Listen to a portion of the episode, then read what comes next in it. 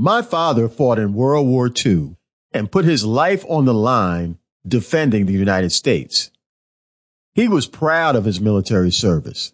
He believed America was the greatest country on earth.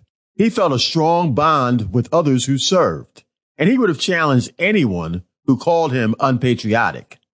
Yet, were he alive today, my father would have understood why many of today's athletes are taking a knee during the national anthem. After my father returned to North Carolina in 1943 as a decorated war veteran, he remained the target of overt racism. There were restaurants that refused to serve him, colleges that wouldn't admit him, neighborhoods where he couldn't live. That was his reality as a black World War II veteran, returning to a country where racism against him was blatant. Those experiences and many others led to my father becoming a peaceful protester during the 1960s, despite being a World War II veteran. My father loved this country, but he wasn't afraid to challenge it when he believed people were being mistreated. He never wanted America to stop making progress, and it most definitely has. I'm so grateful that I've had many opportunities that my father never had. However, if my father could see all the things that have happened in 2020, if he saw the way George Floyd and Ahmaud Arbery were murdered, if he read about Breonna Taylor's death, there's no way I can imagine my father looking at me this Sunday when we're getting ready to watch the game and saying, son, why did those guys take a knee? Welcome to Black in the NFL. I'm your host, Clifton Brown. I've been covering professional sports and some of their biggest stars for more than 30 years at the New York Times, Sporting News, Comcast Sportsnet, and now here with the Baltimore Ravens.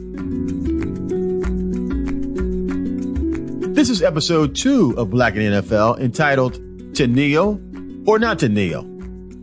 My guests are Ravens defensive players Calais Campbell and Matthew Judon, former NFL tight end Benjamin Watson, and journalist Steve Wyche of NFL Network, the first reporter that Colin Kaepernick talked to about his reasons for protesting during the national anthem back in 2016.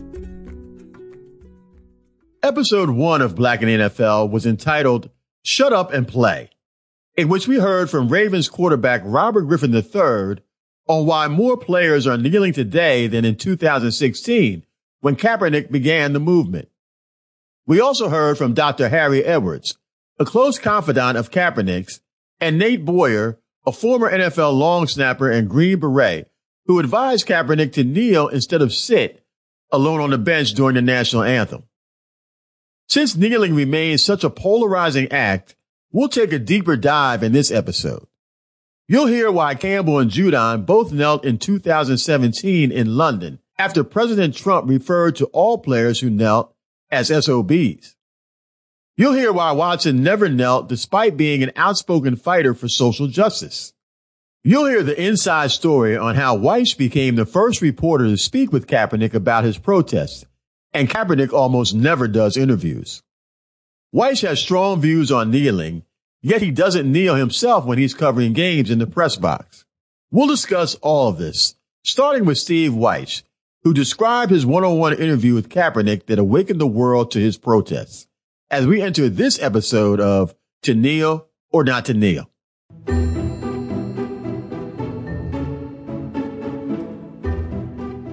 Wyche had been tracking Kaepernick's social media posts in 2016 and knew that the young quarterback was finding his voice on social issues. When Wyche saw Kaepernick sitting during the national anthem at a 49ers preseason game, he knew something was up. Nobody asked Kaepernick about it during his post-game press conference. So Wyche pulled him aside and got the scoop. It wasn't a Q&A type form. It was two cats having a conversation. Right. You know, and then when the tape recorder went off, you know, a lot of the things we discussed about Steve, I know a lot of people are going to say, what's this biracial guy from Turlock, California, who grew up in a white area what's he doing being the guy speaking on this? Right. He's like, but I've seen what's happened this summer. And the way I grew up actually opened my eyes to racism because I grew up in a mainly white area with very few black people. I felt it. I heard conversations change when you walk into a room with, you know, my parents and their friends. Yep. And I grew up the same way. So there we really were seeing the world through the same lens. Right. So I think that really helped me shape the context of everything. But Cliff, I thought it was very important. If you go back and look at the lead of the original story, to not explain the action, but why he took the action. And that was to protest police brutality. That was something that was not picked up on the following days by the media. But from day one, the lead paragraph of the story explains why he did this, and the emphasis was not on what he did. So, how did the message in your mind get so hijacked to where for years we just hear these guys are protesting the military, protesting patriotism? How did that get hijacked so quickly and so thoroughly? But Cliff, that's the first thing that comes to people's mind when you do something. The you know when you tread on the stars and bars. Oh, it's an affront to the military. It's an affront to the people who sacrificed their lives for our freedoms. I mean, in, in any realm. Remember, Chris Jackson, Mahmoud Abdul Rauf right. went through the same thing. Remember, the NBA right. had an anthem policy. This is back when you and I were covering the NBA. Right, right, right. And he just didn't. He didn't look. He didn't recognize the playing of the national anthem he got suspended. So, but anytime anybody has burned a flag or said something negative against a flag, it's, hey, it's an affront to the military. And, and I get it. But the fact that the media did not take the time in the moment, that was the thing. It was the moment of American history when black people were being recorded over and over, being shot by bad police officers doing bad who were getting acquitted over and over or not getting mm-hmm. charged over and over. The fact that that was missed was a was a damn shame because the public is always going to have its opinion no matter what. You can tell a story a certain way, and two different people are going to look at it and have two different opinions. Mm-hmm. But the fact that so many people in the media were so hung up on the action and not the reason or the purpose um, was was really a damn shame. What hurt in that aspect also is so few players stood up. Mm-hmm. And Cap said he didn't ask anybody else to to have his back. This was something he decided to do by himself. Right. But the fact that so few players who were so scared of what eventually happened to Cap happening to them, I think really hurt his message and his cause and led to so many people sticking to a narrative for years before it actually seemed to register why and why that was important. We'll hear more from Steve later on in this episode. But let's move forward to 2017 when the Ravens faced the Jacksonville Jaguars at Wembley Stadium. Two days earlier, President Trump had ripped into NFL players during a speech in Alabama. Wouldn't you love to see one of these NFL owners, when somebody disrespects our flag, to say, get that son of a bitch off the field right now, out, he's fired. He's fired. Players around the league were furious and the Ravens in Jacksonville were kicking off about 48 hours later at 9 a.m. Eastern Time in London, the first game since Trump's comments. Would Ravens and Jaguars players kneel in protest? If so, how many would kneel and what would be the repercussions? We just got our first glimpse of what figures to be an eye opening day in the NFL. In the first NFL game since the president's comments, we saw many players take a knee on both sidelines, several other players locking arms in unity. Please help me welcome Ravens Pro Bowl defensive lineman Calais Campbell, one of the NFL's most respected players and the reigning Walter Payton NFL Man of the Year. Take us back to 2017, Calais, when you took a knee in London while playing for Jacksonville.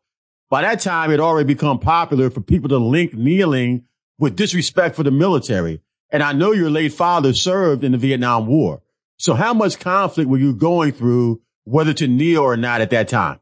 I think what it really came down to is, is I never I never saw it as negative to the flag, negative to the military, or negative any way uh, possible. I feel like it was only a protest to create awareness for issues that are going on in our country that have to be dealt with. Oppression, racial injustice that, you know, I see every day amongst my people. You hate to see people who pay their taxes, people who go through all the things everybody else goes through to just get that extra bit of discrimination that affects their daily well-being. Too much is given, much is required. And I'm given this uh, this platform and, and, and, these resources and all these these abilities to help people. So uh, for me, I chose to kneel that first time because I wanted to show the guys it's okay if you want to kneel, if you want to stand for something or whatever it may be, that it's okay. Now, I at the time had a different way of trying to create change in America. I didn't think kneeling was for me. I always respected everybody who did kneel and I understood what they, why they're doing it. I just think it was for me. Mm-hmm. So that was the original plan. But the first time I did it though, I because a lot of guys wanted to, but they were afraid of getting cut or how will how it will affect them. So it was more just making sure they understood that I'm there with you and show you that it's okay if you want to stand for something. Right here, I should have asked Calais a follow up question to clarify why he originally felt that kneeling wasn't for him. I'll do that the next time we talk. But I think I may understand some of Campbell's original reluctance to kneel. Because I believe that no matter who you are, kneeling is still an act that carries stigma. Campbell is a pillar of the community, the reigning NFL Walter Payton Man of the Year. He gets things done in the community. People of all ages and races love Calais, and he brings people together. Not only is he respected, he's a commanding presence. His voice is so deep, he can make ordering a cheeseburger and fries sound like the Ten Commandments. But even if you're a black man of Campbell's stature, some people will still want to dictate how you express your anger. It's like you can be upset when George Floyd is murdered, but you can't take a knee. You can paint Breonna Taylor's name on your spikes, but you can't take a knee. Not you, Calais. We don't expect that from you. But I digress. While had decided that the right thing for a leader to do in that moment was show his teammates that it was okay to kneel, the Ravens locker room was searching for its leader. Linebacker Matthew Judon remembers the Ravens locker room being tense before the game, with players trying to figure out what to do. In our organization, at that point, I believe nobody had Neil, but I felt like Trump had attacked like one of our our brothers. Right. And we were just kind of like looking for answers and guidance. It was just like some of the older guys talking about it. We supported Cap and what he was doing. Right. But we was just like, all right, let's go win these games. We was in the fight, but we was behind the scenes. Right. But since you want to call us out, at this time it's no time to actually play the fence we we took a stance for something, and uh, we've been taking that stance ever since. So we all took a knee, but it hasn't been a continuous thing. I know like players like Kenny Stills, Eric Reid, yeah, they've been t- they've been taking a knee every game, and and it's other players, and you know I'm a 100 percent with it if that's what they want to do. But this year I've been taking a knee every game, and I think I'm, I'm gonna continue to do it I don't ever want to question people for not taking a knee, but okay. but I think uh, I think a bigger question that people should be asked is like, what type of side are you on? Like, how do you feel about these things? And I think I think a lot of people in, in the NFL and a lot of players that don't take a knee, I feel like I feel like everybody that actually has to talk about this situation are the people that has taken a knee. I feel like as reporters, y'all got to start asking the people that's not taking a knee some of these questions and just to hear their heart. Well, I took Judon's suggestion. There are many viewpoints on kneeling. I talked to Benjamin Watson, a man who is very well versed and well spoken on issues of racial injustice. He's traveled the world trying to help oppressed people. But he didn't take a knee in London that day, and he never did after. Let's hear what he remembers about playing in London that day as a member of the Ravens who decided not to kneel. That time was crazy. um, we were obviously out of the country, and right. the last thing you want to hear when you're out of the country is your elected leader, whether you voted for him or not, he represents you, calling you as well as others that are in your locker room SOB. I remember the time vividly and we were the first games to play clearly right. that weekend because we were in London, so we were going to play a few hours earlier. So whatever right. we decided to do, uh, we were kind of leading off. Absolutely. And I think we got the news either late that Friday or early that Saturday morning over there, and I, like all the other guys, we were really shocked. Just to to let you know how we felt. I mean, guys were were literally in tears, just thinking about their families back home that we were away from, thinking about the fallout from the President of the United States saying that, and how that was being internalized not only by us, but by you know our wives, our children, our mothers and fathers that were back home, our communities back home, and so th- there was really just a really emotional response. And I can remember talking to Johnny Shelton. Guys were talking to Johnny, the, the chaplain, mm-hmm. during our chapel service. Guys were praying, really trying to figure out what to do. And before the game, nobody knew what, what was going to happen. Mr. Bisciotti came down and actually uh, had conversations with some of us and said, you know, whatever guys want to do, I support you 100%. If you want to stand, if you want to kneel, if you want to jump up and down, do jumping jacks, um, I'm going to support you as as players. And, and, and that was very comforting, I think, hearing it from him, from Coach Harbaugh, from from the, the, the Ravens leadership that they understood the turmoil that we were in, trying to decide how to react. Why didn't Watson kneel? He gives an in-depth answer. When Colin first knelt, I had torn my Achilles in Baltimore that year and I was unable to play. I couldn't stand or kneel if I wanted to. and I recall the reasons why I had stood up for the national anthem, like everybody else had for for most of my career, for, for all of my life. And as I stand for the national anthem, people think about different things. I've always thought about as I stood. I thought about my grandfather who worked on a naval base but he couldn't use the same bathroom as the prisoners of war who were from Nazi Germany. He had to go around the corner because he was black. I thought about my father being called names when he he helped to integrate schools in Norfolk, Virginia. I thought about my mother. I thought about all these people that I'm not even related to in the struggle as I stand for the national anthem and look at the flag. Some people think about people that are military, that's fine, whatever you think about. But I've always stood for their honor. I think about the 64th of Massachusetts, who fought in the Civil War. And as I stand there before every football game with tears, I'm saying, you know, I'm standing in your honor, in the honor of this country and the sacrifices you made to make this country. And so up until 2017, kneeling wasn't really a thing. And so for me being an older player at that time and then coming back and playing for several more years, I didn't kneel in part to be quite honest, is because if I knelt for uh, police brutality, which I believe there is, if I knelt for racial inequality, which I believe we still deal with, I didn't see a time when I, in, in the foreseeable future, where I would ever be able to get up. Wow. And so for me, I, I support any player who decides to express themselves in kneeling to bring awareness. I, I, I love it.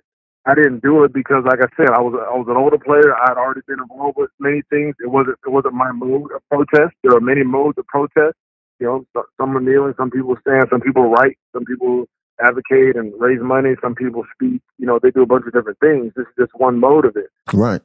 But I also felt like you know, if I if I kneel, then I don't quite know when I can ever get up because as far as we've come as much progress as we've made, and you've heard it, you know, that there still are, are issues for sure that collectively we need to combat. And, and I don't know if in the horizon when things will be in a place where I won't kneel. And that day, I didn't as well because if I hadn't knelt before, if that hadn't been my, my mode of protest before, I mm-hmm. was not going to let the president dictate mm-hmm. what I was going to do. Although, although a lot in me wanted to say, you know what, you say, you say kneelers, you know, got to leave. Well, how, how about this? I'm going to kneel. I, right. I definitely felt that for sure. Right. But but I decided that you know what I'm going to stand instead. We locked arms. We prayed. We held hands with our brothers who were kneeling. Again, you know, anybody could do whatever they wanted to do.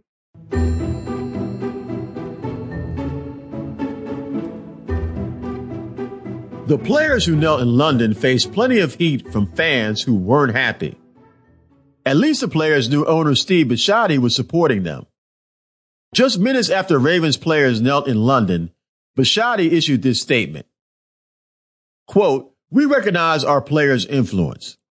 We respect their demonstration and support them 100%. All voices need to be heard. That's democracy in its highest form, end quote. But as teams around the league heard from their fans, and there were many calls and emails pouring in, the tone from some owners began to change. Some owners, most notably Cowboys owner Jerry Jones, quickly changed their position. First, Jones knelt with his players for one week in 2017, but then he reversed course, saying, quote, we cannot in any way give the implication that we tolerate disrespecting the flag, end quote. The players made their voices heard with their silent act of kneeling. The opposition came screaming with their dissent. Let's hear from Calais Campbell again. Now, how much negative blowback did you get after you knelt in Jacksonville? Uh, a bunch from the outside world. My inner, inner circle, the people who I value their their influence, I value their opinions. They were very encouraging, and they actually wanted me to kneel well before. I have a lot of a lot of friends and family who have served, and when you talk to those guys, you know they're like, "Yo, man, we fought for the right for you to have free speech and, and the ability to protest. You know, that's a constitutional right. It's a peaceful manner." They were very encouraging. But the narrative got switched. For whatever reason, the narrative became that it's disrespectful to the military when, you know, I, I never seen it that way. And, uh, you know, a lot of people do, but they're not really hearing the message. And that's the thing we have to, we have to start communicating to a point where they can hear us. Absolutely. Why did you only kneel once with the Jags? And do you wish more players would have knelt for all teams back when Colin first was kneeling in 2017 and 16? Well, we're stronger in numbers, that's for sure. The more people do something, the easier it's going to be done.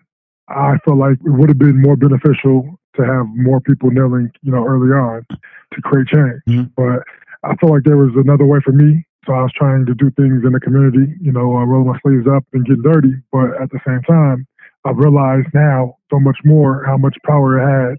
That's something that was, you know, was huge. You know, was just understanding the influence that kneeling would have in the national narrative of oppression and trying to make this world a better place. So I wish I would have kneeled more. I wish I would have kneeled from the beginning and, and kept nailing because I felt like the conversation is coming on stronger and now we have a lot of momentum, but we could be further along. So many lives that, you know, that are in danger and people who've died in the last three or four years that, you know, maybe if we could have got some laws passed, some legislation, that would have made some difference that might have saved a few lives. Watson remembers a compelling encounter he had with a Ravens fan outside the Under Armour Performance Center as he was leaving practice the following week. The result is what happens when two people who disagree make the effort to communicate honestly. And I remember leaving the facility one morning, a couple days after we got back from London, and there was a, a man uh, right there in Owings Mills, right in front of the sign to the Ravens facility, and he was planting small American flags right in front of the sign. He had about a hundred of them that he was hmm. just sticking in the ground, just sticking mm-hmm. them in the ground. American flags, American flags. And I saw him, and I pulled over, and I got out. Now you know what he might be thinking, seeing me getting out of the car. be so careful, right? I get right. out of, I know, right? I get out of the car. I say, "How you doing, sir?" What are you doing? And he's like, you know, I'm planting flags because people in this building, they don't understand how to respect the flag. Mm. I said, sir, you know, I'm, I'm one of those people in this building and I can tell you beyond a shadow of a doubt that everyone that, in that building loves this country. You know, right. we, we want the best for, for America. And even the guys that decided to kneel, they love America too. They want America to be better like we all do. And then he responds, you know, I, I have family members that were in the in the military and even fought in the revolution. I said, you know, sir, that's great. There are guys in that locker room that have family members that fought in the revolution, that fought right. in the military, and are actually police officers. And so I, I respect what you're doing here, but I just want you to know, sir, that we love America as well. And he looked at me and he said, Thank you. Thanks for saying that. And just that small conversation, I don't know where he went from there.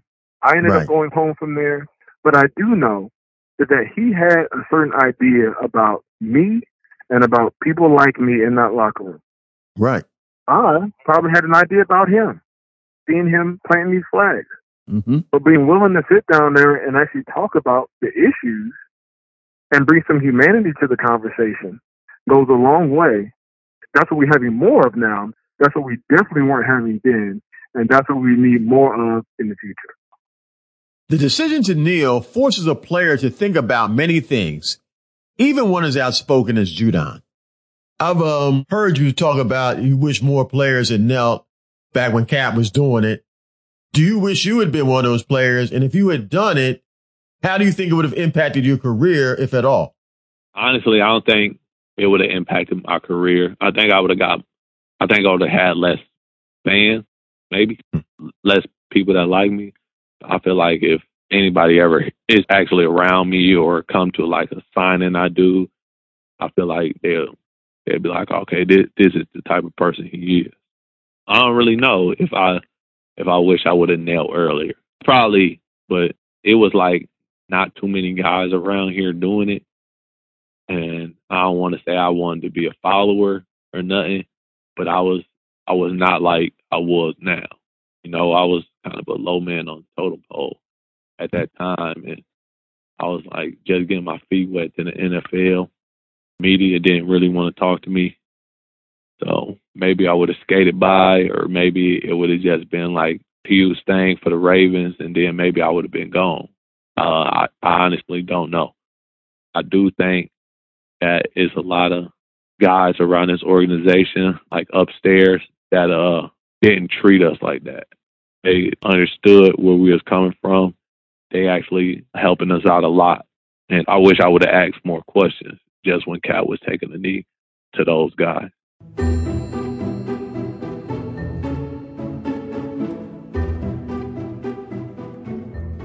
In 2020, Judon, Campbell, and others who kneel are not nearly as alone as they were in 2017. Players all over the league are doing it, and more people seem to understand why they are doing it. This summer, Saints quarterback Drew Brees sounded like he was still stuck in 2017 when he made these comments about players who kneel. I will never agree with anybody um, disrespecting the flag of the United States of America or our country. Even some of his own teammates were offended. And Ravens Hall of Famer and New Orleans native Ed Reed responded to Brees as only Reed can. I see Drew Brees trying to do his part in keeping black folk down. You're a straight sucker for that, Drew Brees. Why you think all these young people out here protesting? Punk, man. In less than 24 hours, Brees was apologizing for those remarks, blasted for trying to connect kneeling with disrespecting the military. I know there's not much that I can say that would make things any better right now, but I just want you to see in my eyes how sorry I am for the comments that I made yesterday. I know that it hurt many people. I wish I would have laid out what was on my heart in regards to the George Floyd murder, Ahmaud Arbery, the years and years of social injustice, police brutality, and the need for so much reform and change in regards to legislation and so many other things to bring equality to our black communities. I am sorry, and I will do better, and I will be part of the solution. Ben Watson spoke to Brees, his former teammate, after his controversial comments. Here's Watson's take on it. The thing is, this is nothing new if people remember and recall, Drew said the very same thing way back in the beginning, you know, several years ago. It just came afresh, I think, this year. And in, in speaking with him, you know, I don't need to recap everything he said to me because he said it well himself, but he admitted that he should have been more sensitive in the way he spoke. The reaction was what it was, and the reaction was understandable, 100%. You look at the people closest to him, the guys in, in the locker room, that are with him every day, his friends around the league, the fact that they said, you know what, this guy admitted he messed up. He meant it in the fact that when he looks at the flag, he stands in honor of the people in his family and, and he wants other people to do the same thing. That that is a valid feeling and it is totally fine for him to feel that way. But he said he missed out on this other part of it, this other side of it, which yeah. he should have been more aware of. People care about what you say. They also care about how you respond when you offend someone else, whether you meant to or not. Mm-hmm. And the way he responded, I think, speaks for itself. The brutal videotape of George Floyd being murdered was a reckoning for many people in America. forcing them to come to grips with the issue of police brutality that Kaepernick boldly confronted four years earlier. This June, I was shocked when I turned on my laptop and saw a videotape released by NFL Commissioner Roger Goodell in which he said this. We, the National Football League, admit we were wrong for not listening to NFL players earlier and encourage all to speak out and peacefully protest. I listened to those words, turned off my laptop, and walked into my bedroom just to make sure I wasn't in bed dreaming. Then I returned to my laptop and listened to the commissioner again, just to make sure I heard him right the first time. Let me make this clear. I'm not shocked that the commissioner said Black Lives Matter, but I was shocked to hear him admit the league was wrong for not listening to players earlier. That was a total 180 I didn't see coming. Here's Ben Watson again. Look, when Commissioner Goodell made his video, I, I was as surprised as everybody else was. I spoke with him personally. I thanked him for it because whether it came too late or too early, look, whatever the fact, it came. And good can come from whatever the motive is behind it. Uh, I think the commissioner uh, has tried to do some great things. I think that he's been late on several things as well. But I do think that the league has a great opportunity. This seminal moment, 2020, has not only been an awakening culturally, but I think within the league it has been. And so now you see organizations top to bottom uh, trying to find the best ways to not only support players and give the players a voice, but also to let communities know the city that they're in that they care. Uh, and whether that's about them trying to be on the right side of this movement, whatever, it, who cares? The fact that it's happening um, is important and great. Indeed. Things have definitely changed for NFL players since Kaepernick first started kneeling. So let's bring back Steve Wyche and ask him where he thinks we are in 2020. It seems clear that the atmosphere has changed regarding the public's view towards players who kneel. They seem to be more open to the idea. Do you think that's because we saw what we saw with George Floyd and now more people understand why black athletes want to kneel as a form of protest? It's an interesting question because I'm going to answer it like this. In terms of more people understanding, yes, I do think more people understand.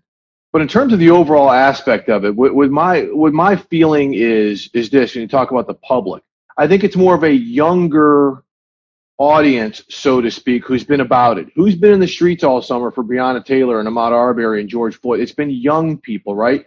Okay, so four right. years ago, when Colin Kaepernick started this, the people who are in the streets today might have been 14, 13, 12 years old four years ago. So they might not have had the energy or understood what's going on. So now they've grown up, Good right? Point. Four years ago, the voices we heard complaining and arguing and pushing back were people who, Cliff, honestly, are you're my age, right? They're they're middle aged, but right. mainly white males who were pushing back, who your longtime season ticket holders who've been taking their kids to Bills games or Packers games or whatever's games for for generations. And so I think the change we're seeing when it comes to the public is more of a generational shift than all of a sudden people having open hearts. And and the the reason I want to really emphasize that part is think back to 2016 when Cap did this. What's different? Not much in society. we had a presidential election. It was very heated and polarized with Hillary and Trump. You had Alton Sterling, Philando Castile get shot on recorded videotape, unarmed black people shot by police Right. It, it, was the same. It was the same stuff that happened this year. Yep. And that's why I'm saying the public shift has been more to a generation of young people who saw that four years ago and they were young but didn't know what to think. See it again on replay this year, and they're like, "Oh no, this is wrong." Mm-hmm. I think that's more of of why we're seeing the change in tenor than all of a sudden a bunch of people having bleeding hearts. In my opinion, Steve raises an interesting point that doesn't get enough attention. There's so much speculation about the NFL losing fans because players are kneeling and speaking out on social issues. What about the money the NFL stands to gain if it appeals to a younger generation that clearly cares about social issues. As an NFL insider, Wyche recognizes that the league's pivot on social justice could also be related to finances. More young people are rallying around social justice, and the league wants to reach a younger audience.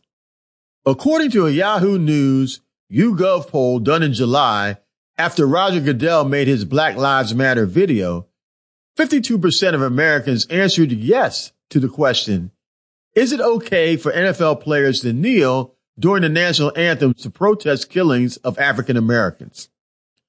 When that question was asked in 2018, only 35% agreed with kneeling to protest. Among Americans aged 18 to 29, 68% say they strongly support kneeling, while only 36% of those over 65 years old support kneeling. So if you're an NFL owner, which fans would you rather appeal to? The 68% of 18 to 29 year olds who support players kneeling? The 68% who have the potential to be your future season ticket holders? Or the over 65 year olds? The 36% who don't support players kneeling? Speaking of shifts in perspective, we talked about what Jerry Jones' stance was against kneeling in 2017. This September, Dontari Poe became the first Cowboys player to kneel during the national anthem. As for his reaction the next day, Jones took a measured tone. Quote, our players, I thought they gave it the sensitivity, Jones said. They showed respect to Poe's decision there. They did show a sensitivity to our fans as a team.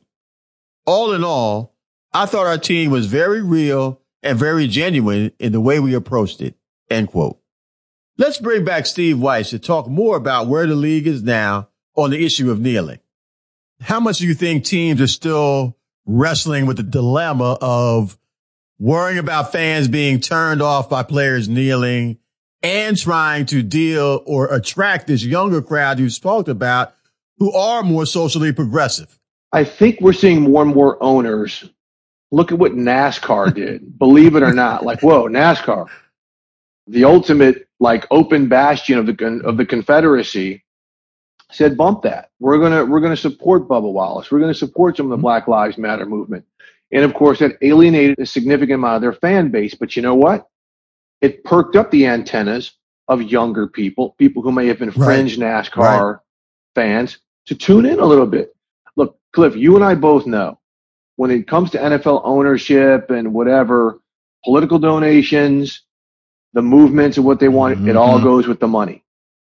And if all of a sudden this 18 to 35 year old demographic that they've had a hard time getting into is following some of these social movements, empathetic causes, things like that, then maybe let's let's change our ways and see if we can get that audience in there. It may alienate some of these people who've been sitting in our stands for 30 years, but you know what? Those people's kids might be part of this as well.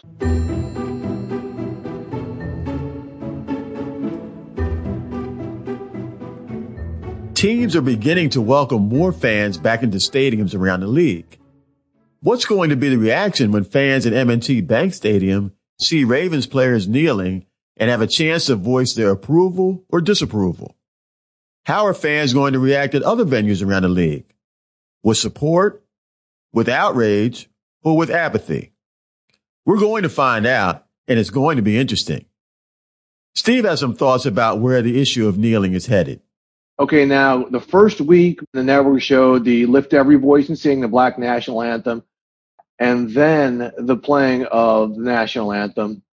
Ladies and gentlemen, please join us in a moment of silence dedicated to the ongoing fight for equality in our country.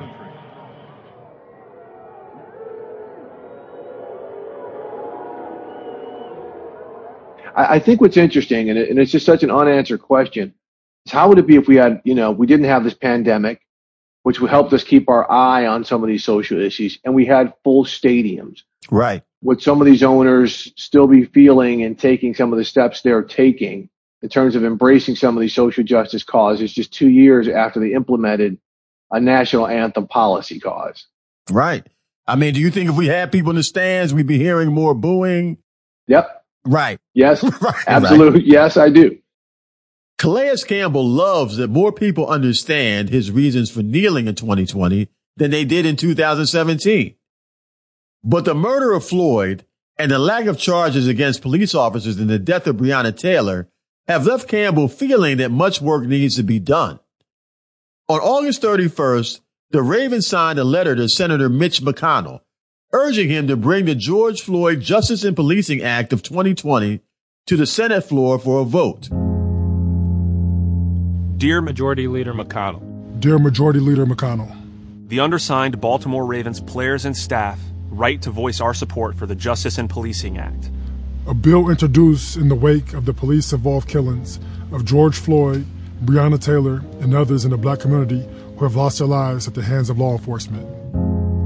However, no vote has been taken in the Senate, and President Trump is opposed to the bill, which faces an uphill battle. I wanted to kind of put an actual uh, finite point on why I'm kneeling. And so, uh, you know, I want the George Floyd Justice and Policing Act passed mm-hmm. in Senate. And really just even brought, brought on to vote, you know, I think would be crucial because it creates uh, the ability to hold police officers accountable. Judon continues to kneel because he still sees a country that needs to do a better job dealing with racism and social injustice. Systemic racism. Mm-hmm. We see that happening every day. And me making it out being a millionaire or a, a success story doesn't mean that I don't have friends in those communities or doesn't mean that I, I still don't have family in those communities, those type of red line communities that's still chasing their tail just to pay off some bills. Me, my one success story represents, let's say, 2,500 other black young men that will be born in my situation, having to eat school lunch, having to wear the same clothes, same shoes all year round from the first day of school to the last day of school. Somebody asked Drew Brees about it. You heard how he responded and where his heart was. You can tell the type of people that don't really understand. Benjamin Watson isn't alone in his belief that you can fight for social justice without kneeling. Steve Wyche doesn't kneel in the press box when he covers games although he strongly supports individuals having the right to kneel.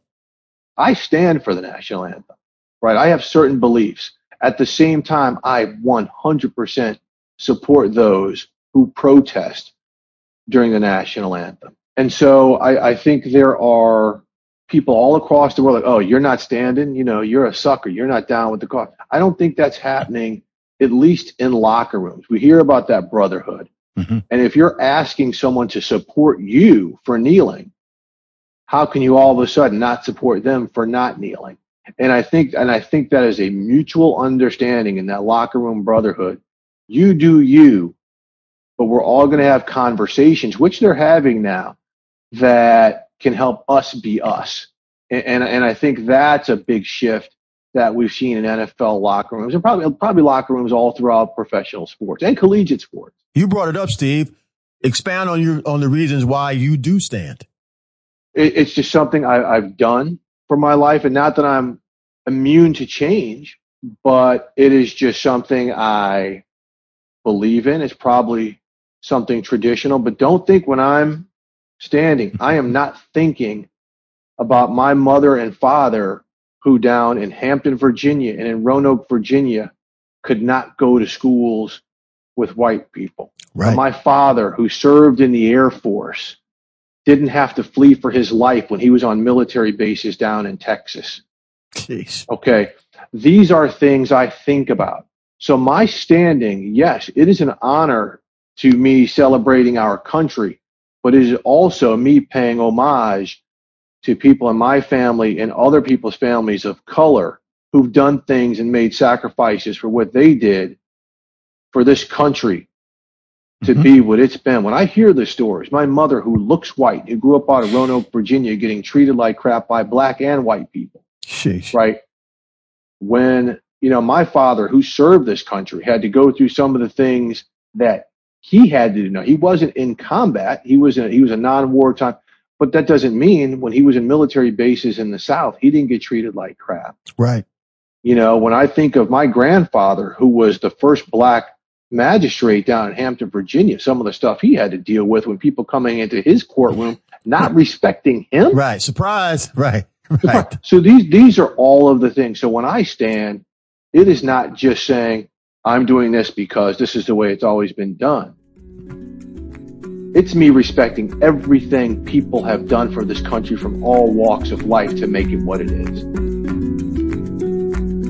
I don't kneel in the press box either, Steve. And let me be honest about why I don't. It's not because I'm against kneeling during the anthem. It's because I don't enjoy being the center of attention. And if I'm the lone reporter kneeling in a press box, then I'd most certainly be drawing attention to myself. However, the older I get, I find myself more willing to leave my comfort zone. I can't ask others to speak out on social injustice and racism if I'm not willing to do so myself. As a result, I'm doing this Black in the NFL podcast. Call this my version of kneeling.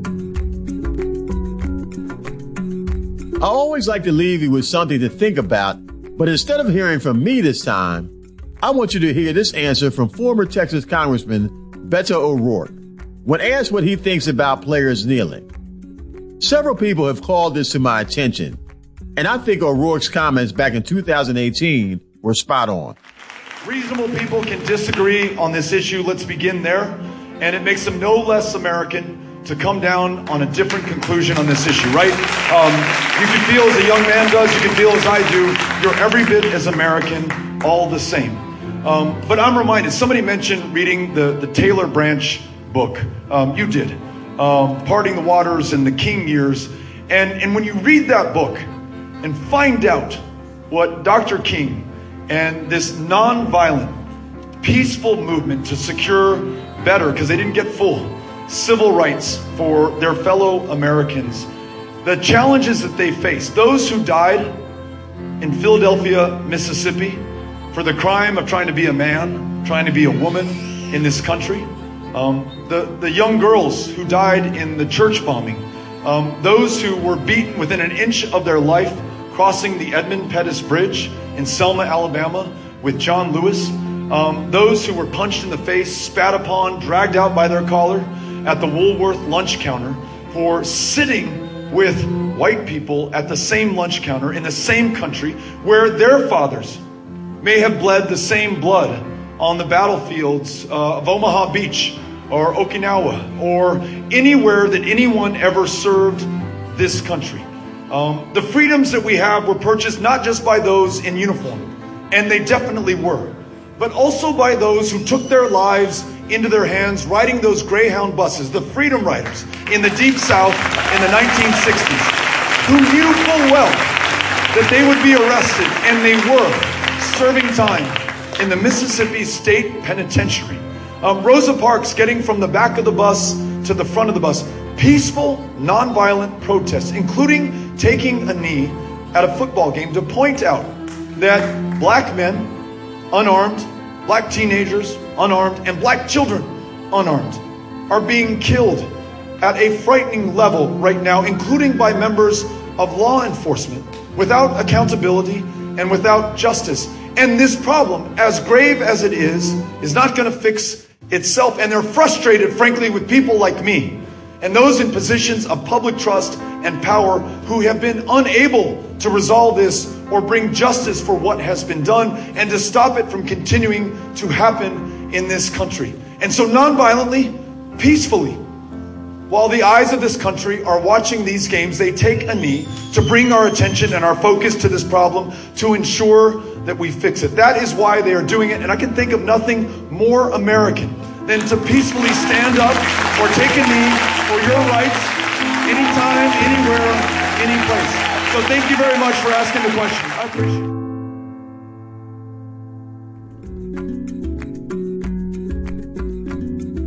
Thanks for listening to this episode of Black in the NFL. And please join us for episode three entitled Player Politics. Our guests will include Ravens left tackle Ronnie Stanley and former Ravens wide receiver Torrey Smith. This podcast was produced by Blue Wire Noah Eberhard produced and edited the show. Ryan Mink, Michelle Andres, Peter Moses and Jonathan Yales were executive producers. An additional thanks to Jerry Madeline of Madeline Media for his performance consulting. Tune into the Ravens Podcast Network for two other podcasts The Lounge, hosted by Garrett Downing and Ryan Mink, and What Happened to That Guy, hosted by John Eisenberg. Thanks for listening, and until we meet again, stay safe and be blessed.